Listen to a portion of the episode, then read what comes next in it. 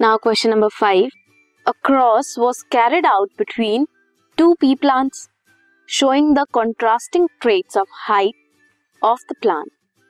The result of the cross showed 50% of parental characters.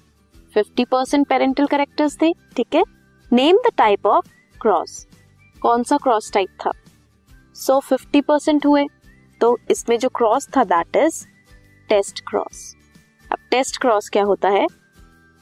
Let me show you जो भी trait है, मान लो हाइट के ट्रेट देखे, ठीक है? तो उसे हम रिसेसिव ट्रेट से क्रॉस करवाएँगे।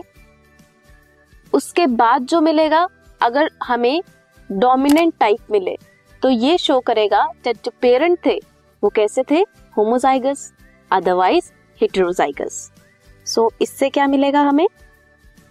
टी का टी से क्रॉस किया। वी विल गेट क्या मिला? 50% परसेंट टॉल मिले। एंड 50% परसेंट ड्वार्फ ठीक है तो क्या हुआ था? Test cross this was question number